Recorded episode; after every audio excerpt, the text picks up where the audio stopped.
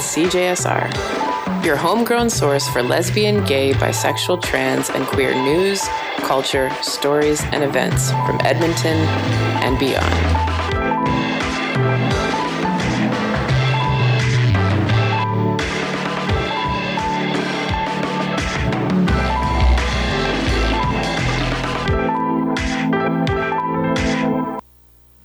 Hey there. Hi. You made it, JD, just on time. Like one second ago.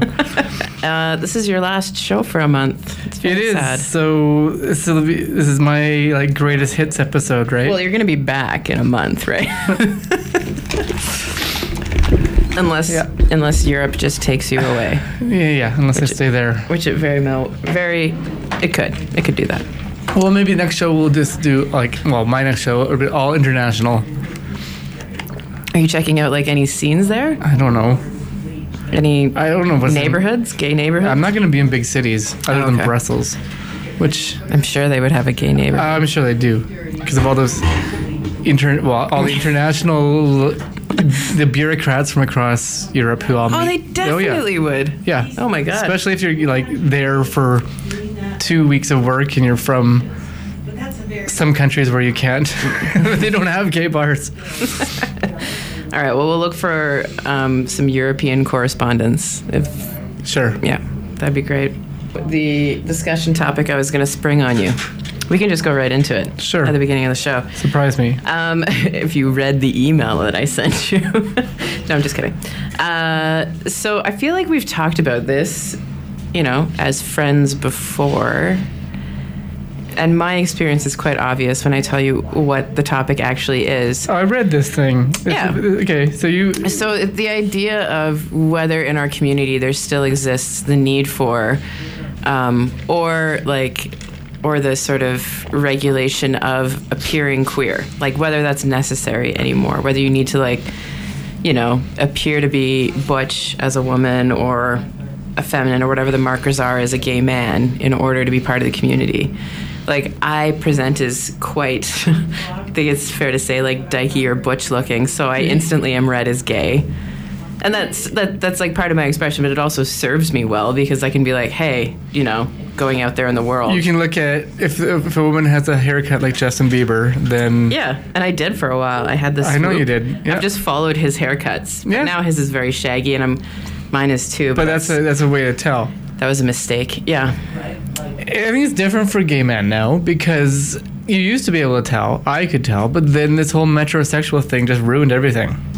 Right. When straight guys started caring about how they looked and like, you know, Yeah. getting having nice clothes or you know the things that you used to you know separate out gay men, Yeah. expensive clothes, plucked eyebrows, manicures. I mean, I never did any of those things, but well, that's it. Like, but now the straight guys are doing it, you can't tell.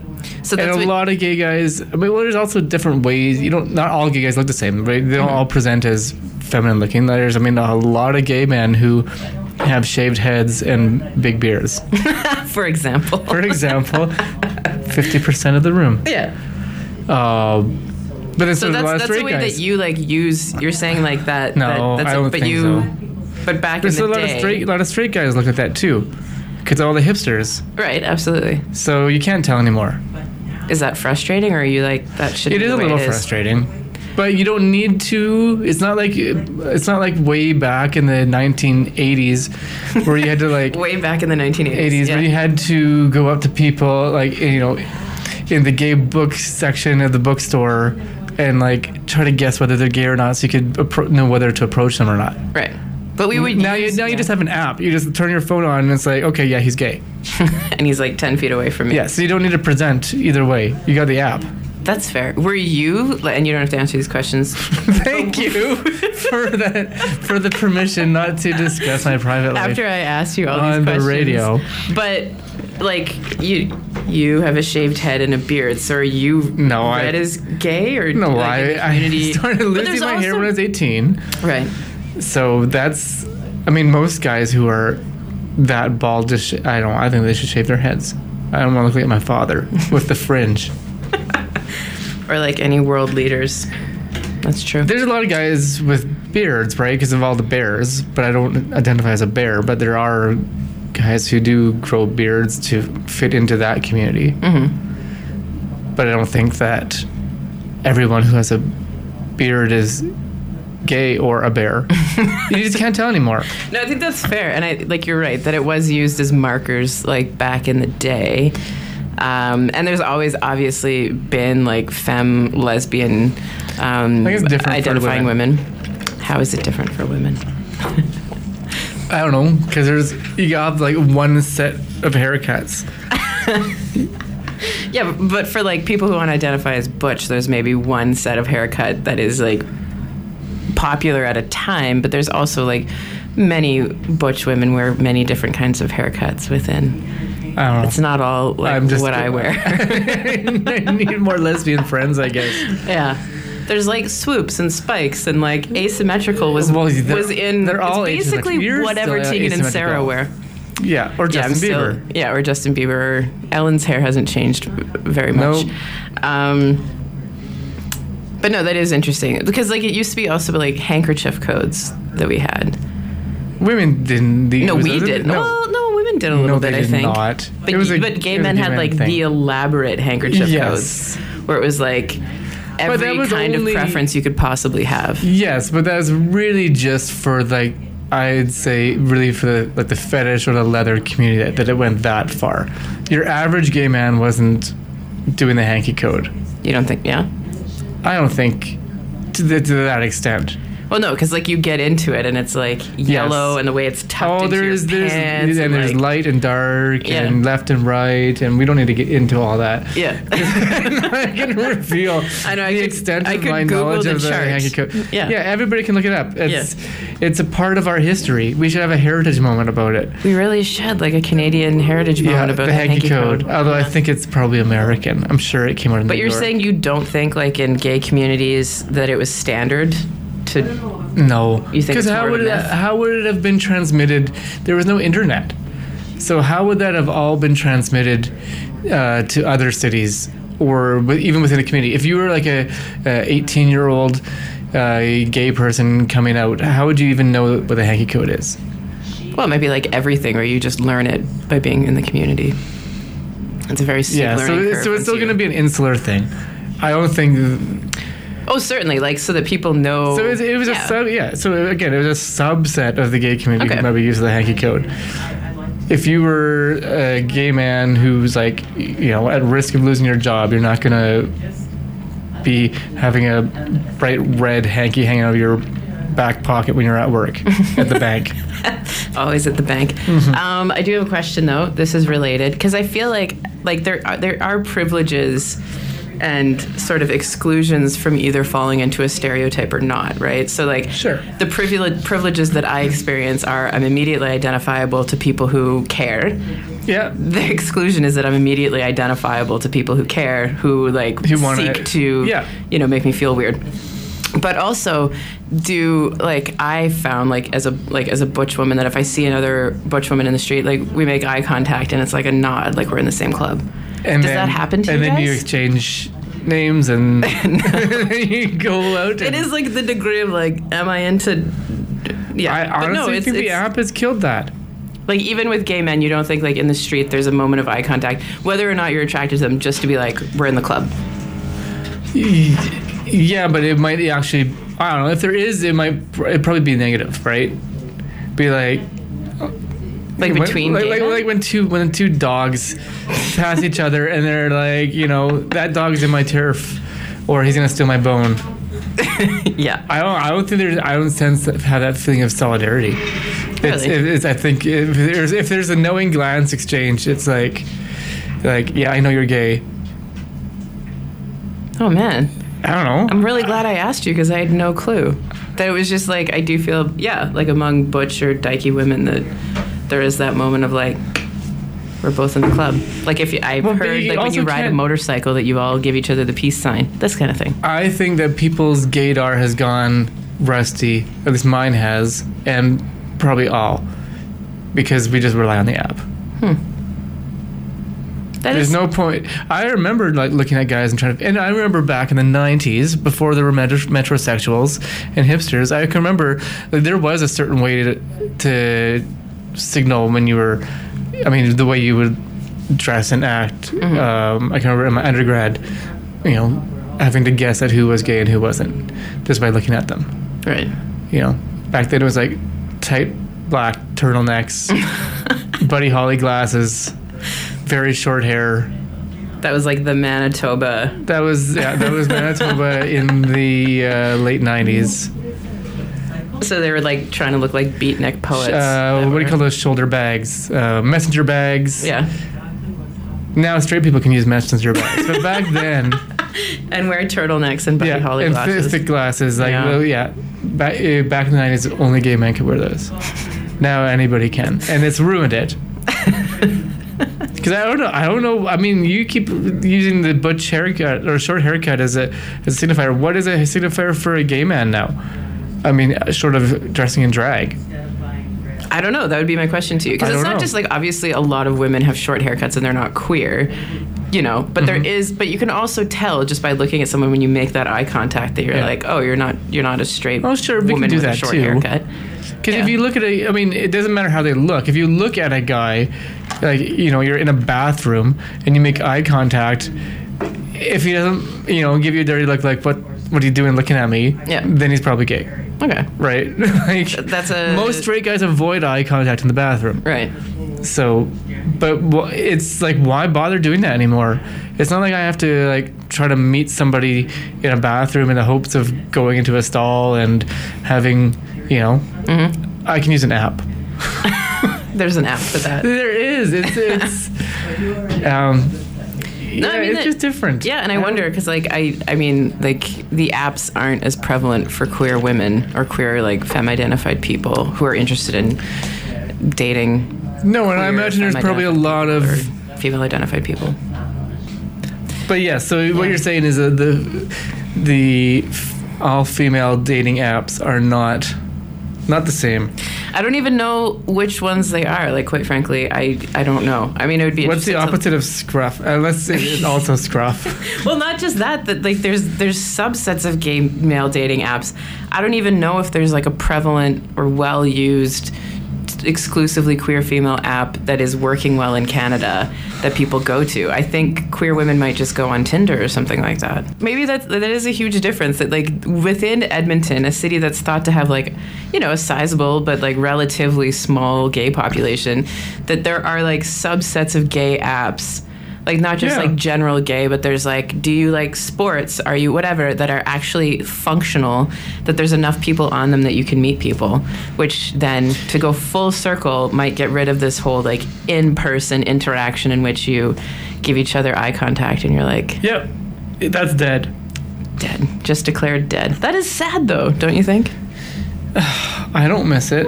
really well i guess it's the yeah. furtive glances, the th- oh, hoping, oh, I hope he's not straight and beats the crap out of me. The wasting who knows how long trying to figure out if they're straight or not. Um, yeah, I don't miss. I don't miss that. that's fair Yeah. And we said we can't signal the way we used to either. So No, that's totally true. And like Yeah. I said, like I know that it's it's a privilege for like certain like lesbians that look a certain way, and I've heard from a lot of friends and so on that like if they're femme looking, that they're just automatically excluded and assumed to be straight, and that can be very isolating too if mm-hmm. you're a queer person and you're you know assumed to be straight all the time that you're not part of that that like wink eye contact some club. people, yeah, but a lot of queer people wish that they like en- enjoy being assumed to be straight. Yeah, there are some. But I think there's also some who are like, no, I want that community and acknowledgement. And, you know, I might only be able to be seen as queer if I'm like with somebody else that, you know, people read as my partner in whatever way. Yeah. Yeah. All right. Well, that was. Well, that was a good pop culture segment. how did this wait? How did this come up? It was just in an article I, I was I was reading that was posted. Thank you. Um, in uh, Colorado Springs Independent, and it was written by Mallory Everhart, and uh, the title is "The Queer." This, the quest to look queer enough confuses identity and expression. Oh, we It's just a analyzed short the little heck out of that. We did. I didn't even read the article, but I mean, I didn't read the article aloud. It's a right good now. article. Read it. No, I didn't read it aloud right now, but um, Oh, it's us, Jimmy. You didn't read it all. yeah. Yeah. Okay. uh, thank you, Colorado Springs Independent. Check it out. There you go. Have you paid your mind any mind this month? CJSR wants you to pay as much attention to your mental health as you do your physical health. Phone the Canadian Mental Health Association at 780-414-6300 to be connected to the resources and services offered by the CMHA. To find out more, visit cmha.ca. Healthy mind, healthy you.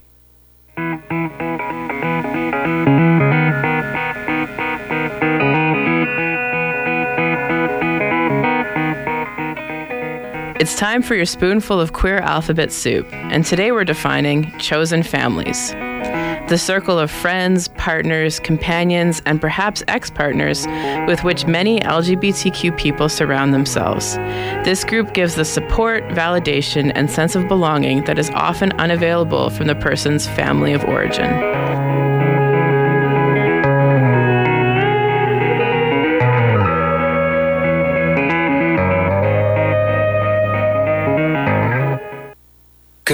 It's your time. Don't ever ever change your mind, cause you're mine. This is Vivek Shraya, author of Even This Page is White and She of the Mountains, and one half of the music duo Too Attached. You're listening to Gay Wire on CJSR. I'm never gonna hide you, never gonna fight you again. Not for any man.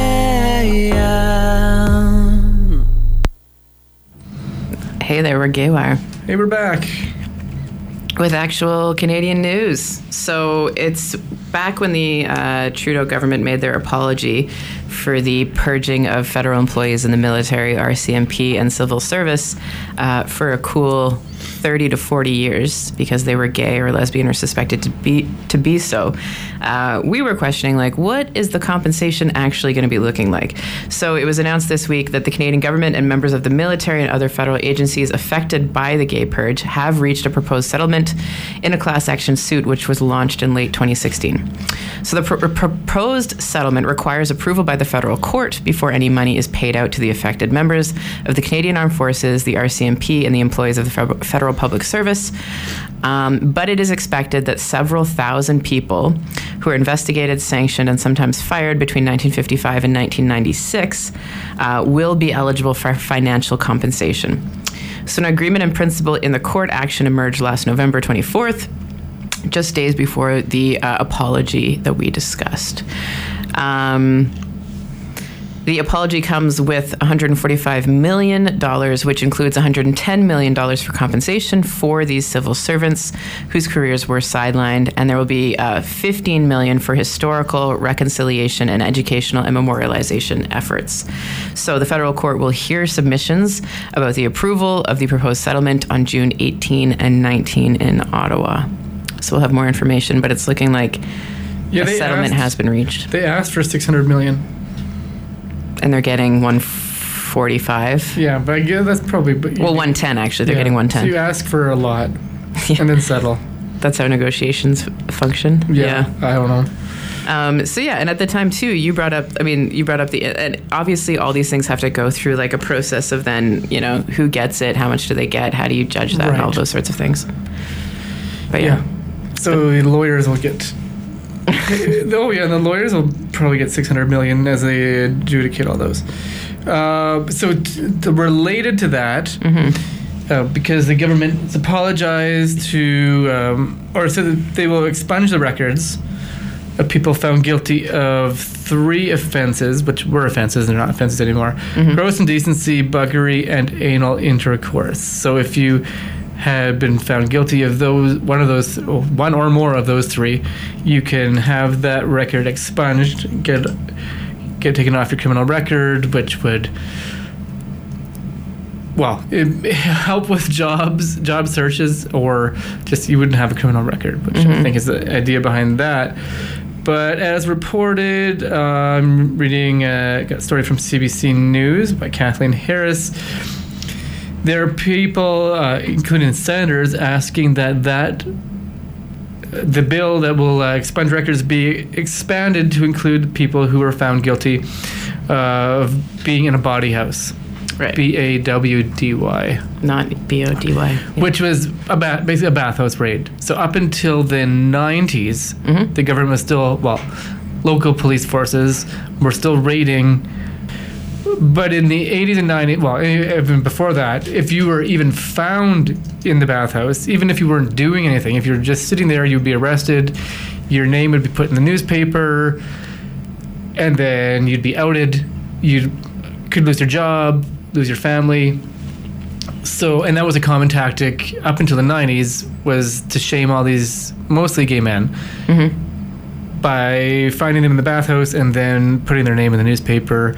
And so often they wouldn't even end up being charged, but a lot of them, because the damage is already done once your name's in the paper, but a lot of them would be charged and have criminal records from that. So, uh, conservative senators want the bill, which is going to expunge records, to be expanded to include bawdy houses.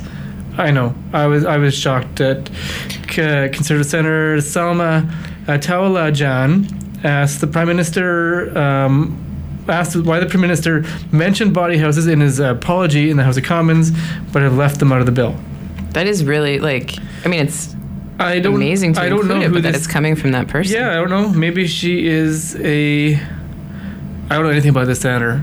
Yeah. I mean, I have railed against the Senate before on this show, and I'll do it again. We don't know who these people are, and there was no way of getting rid of them. Even when they bring up something that is Well, imagine if you're Stephen Harper and you appointed this senator, uh, and she turns out to be um, good to queer people. I mean, he's probably unhappy and wants her kicked out of the Senate, but you can't kick people out of the Senate, so um, there's no justice. Uh, what else? Uh, so the government is saying, okay, well, the bill is open ended, so we can always uh, do more of those things later. But uh, yeah, there's also an independent senator, Rene Cormier, who sponsored the bill in the Senate and says it's a step in the right direction, but added the bawdy house exclusion is a flaw. So I wouldn't be surprised if maybe the Senate amends it to include uh, getting rid of the records of people who were found in a bawdy house um, or a bathhouse. I mean, they weren't te- they weren't bawdy houses, but yeah, they were charged under those laws, but they weren't. Yeah, Yeah. they weren't bawdy houses. Singing with dance music, it's such an experience of freedom that's around the whole journey you can take someone on.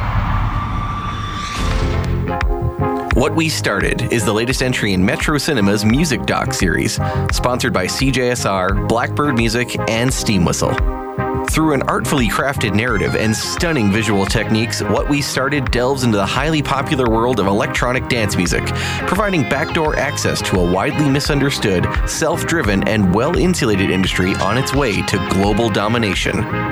Music Docs presents What We Started, Tuesday, May 1st at 7 p.m. with a live DJ set by Bry Ayahuasca prior to the film at 6.20 p.m. Metro Cinema at the Garneau Theater can be found at 8712 109th Street. To learn more about this film, Music Docs, or to check out the rest of Metro Cinema's programming, visit metrocinema.org.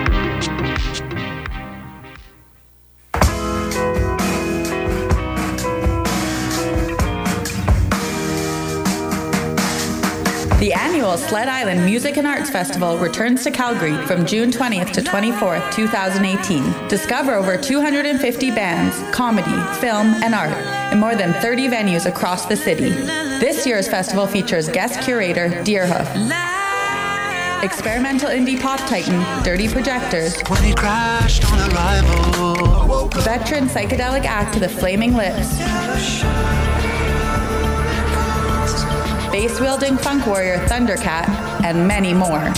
Visit sledisland.com for details, travel deals, and to get your festival pass.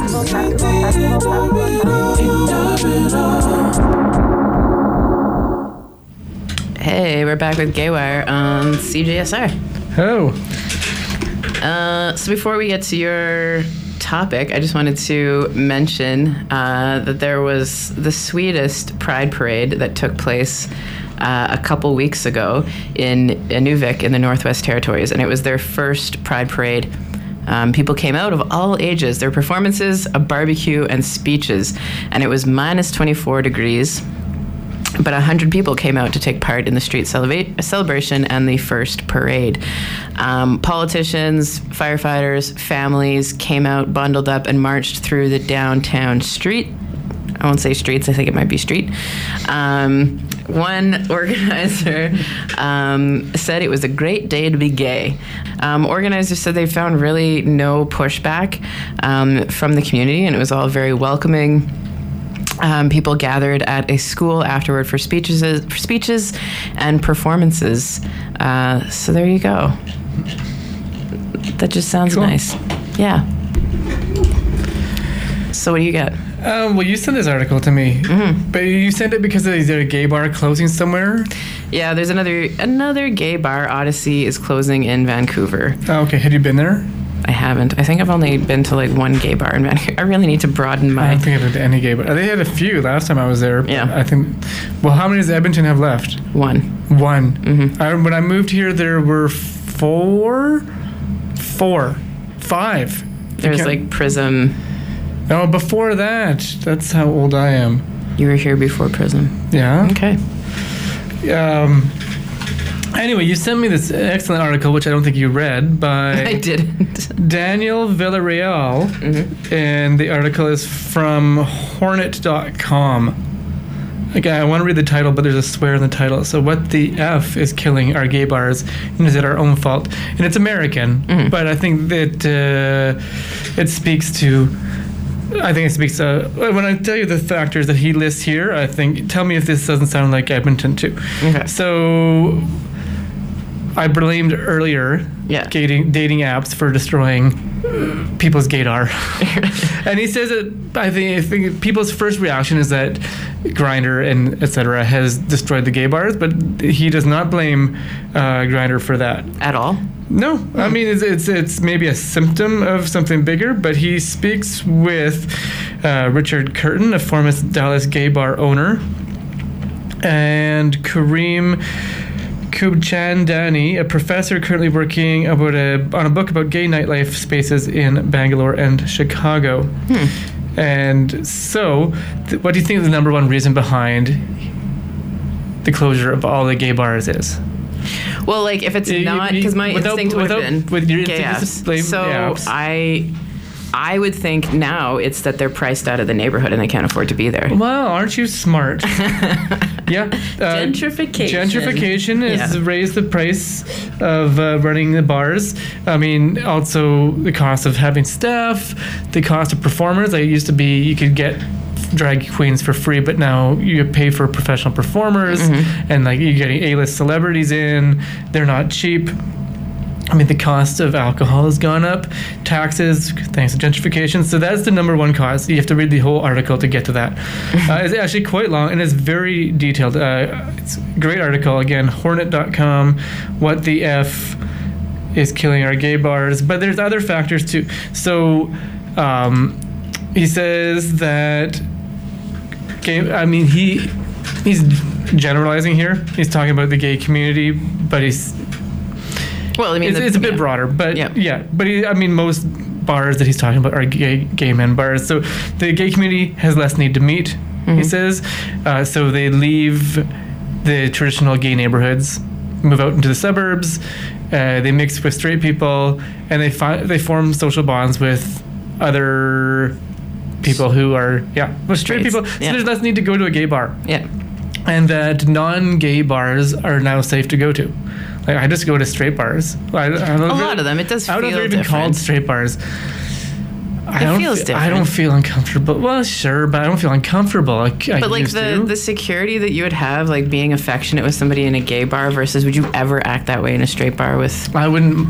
someone? That, I okay, if you weren't mean, going the to act kind of bars way, I go to. I'm not Yeah. going to like, you know, those those clubs. What's that one on Jasper? the clubs that I go to, Yeah. uh, Knoxville or Yeah, well, any of those, Yeah, right? yeah. I don't go to ones where 19 year olds with cowboy hats go to. But I mean, there was like a comfort and freedom in being able to go to a gay bar and just like act like yourself and not be looking over your shoulder, even though Well- you're safe in a straight bar. But go So, on. What but some, so- other- some people foolishly feel safe in gay bars. Then. But uh, he's another, another big factor is marriage. So the rising number of queer people getting married, uh, less need to go to a gay bar, and then the number of people having kids can't afford or can't go to the gay bar because you um, don't have time, and bars are still associated with you know uh, largely hooking up. So less need for that but also uh, tradition, the traditional focus at the bars were focused on cisgender white men, excluded a lot of people, still does. Uh, although the gentrification has le- led those men to leave the neighborhood, uh, racialized minorities still living in the uh, gay neighborhoods. Maybe they turn to the bars, but still don't feel welcome because they're still focused on uh, more affluent communities. or the bars might just be overpriced and inaccessible for those Well, people. and that's the other thing is that well, the cost of drinking, but also the decline in alcoholism in the queer community, which we, historically was very high. Yep. and is now leveling out because uh, le- uh, queer people are finding are being driven to drink less, but also the rise of doing drugs at home, oh, yeah. which is means you don't need to go to the gay bar to get uh, intoxicated Mm-hmm. because you can do party drugs at home. right. Holy, this is a good article. And last one, I'll just throw out there: less co- need for collective activism. People are, me- and this is not just gay people. All people are meeting socially less for collective action. And the gay bar, which was where the place where you did that, now you don't need to go there. Or, I mean, I think a lot of people still do engage in those things. But, like, as you said, I think Not the at the gay bar. bar. like, arose out of this historical moment where the reason that the community, um, con- like, congregated there was because, you know, you were allowed to be somewhere. If somebody had a liquor Yeah. license, then they could have the space and you could call it whatever you wanted, as opposed to you trying to get a community space that wasn't a for profit business, Mm-hmm. Yeah. right? Um, yeah, also- all those factors yeah. coming together. He also notes accessibility. Mm-hmm. Uh, gay bars tend to be very old buildings and are not accessible. Uh, certainly, the Roost. I mean, how many stairs does that place have? Yeah, and the the gay bar that exists in this city is down a flight of stairs. Is there an elevator? No, So, Yeah. so there you go. Accessibility. no, and Edmonton has had a huge problem with accessibility in its bars. I mean, like Buddy's was upstairs. What was the one that was downstairs? Woody's, Woody's. was downstairs. Uh, I don't know. If, I think The bath- Prism might have been accessible, is, but I'm not sure. Uh, both ba- down under was downstairs, and Steamworks is upstairs, isn't it? Yeah. Yeah. And then they tried to build, they tried to have a gay bar on Jasper for like a couple months, and it was called Upstairs because it was up like three flights of stairs. And you can Oh, still I see the that. sign on Jasper. Yeah. It might, might as well have been called Inaccessible. There you go. So a Yeah. lot of factors closing the gay bars is not just the apps. that is really interesting. And I think like, um, also, I mean, I I've heard people in the community say uh, that one of the factors too is that there's a lot of like DUI events and pop up events. So it's not necessarily a DUI event? Well, like they're doing it yourself. Like it's not a ta- DYI. do it. Sure. Okay. DUI is driving under the influence. Oh, you're I'm totally like, right. I'm like, I just said alcoholism is on the decrease. yeah, I was like, sorry, they're not DUI events. Yes, um, but that they're popping up, so they're not necessarily like attached to a specific space, but they create space within Yes. existing. Yes, I think that's that's happening in Edmonton certainly. It is. Yeah. Yeah, I know someone who's trying to design a accessible dark area for an event All right. because they tend not to be, I guess. Okay. Like the like if it was a Like a dark room okay. at a otherwise at a gay event. Okay. Yeah. Um, one event I did want to make sure to mention is that there is going to be um, a gender-free haircut club happening uh, April 30th from 4:30 to 7 p.m. at the Pride Center of Edmonton. Um, so this is being put on by Adair Hair and Body Studio, and it's the first ever gender-free haircut club in Edmonton. Um, it will be held, as I said, on April 30th. the is event it? is What a is it? free haircutting Oh. event for anyone that identifies within the LGBTQ community. If you have been uh, struggling to find safer space to get your haircut uh, that doesn't misgender you, come to their event. You Oh, do need to register uh, at dresscodeproject2016 at gmail.com. That's dresscodeproject2016 at gmail.com We've come full circle to confirm show. your attendance. Yes, we're talking about haircuts We again. started off talking about haircuts. Yeah. Ending talking about haircuts. So if you want any kind of haircut uh, to identify any way you want to, uh, you can head down to that. That's cool. Yeah, it is really cool. Um, and uh, again, that's happening at the Pride Center, April 30th, uh, from 4:30 to 7. Cool. As I queue up the old BBC, make sure to have fun in Europe, JD. Yeah. g- Have fun the next four weeks. Just talking to myself. Just talk to yourself in a different voice and pretend you have banter in here. Yeah, I'll pretend to have your insights. Yeah. Um, all right, so up next is Prairie Pickin'. Before that's the BBC. We'll be back next week with all your queer news, stories, events, and culture. Bye.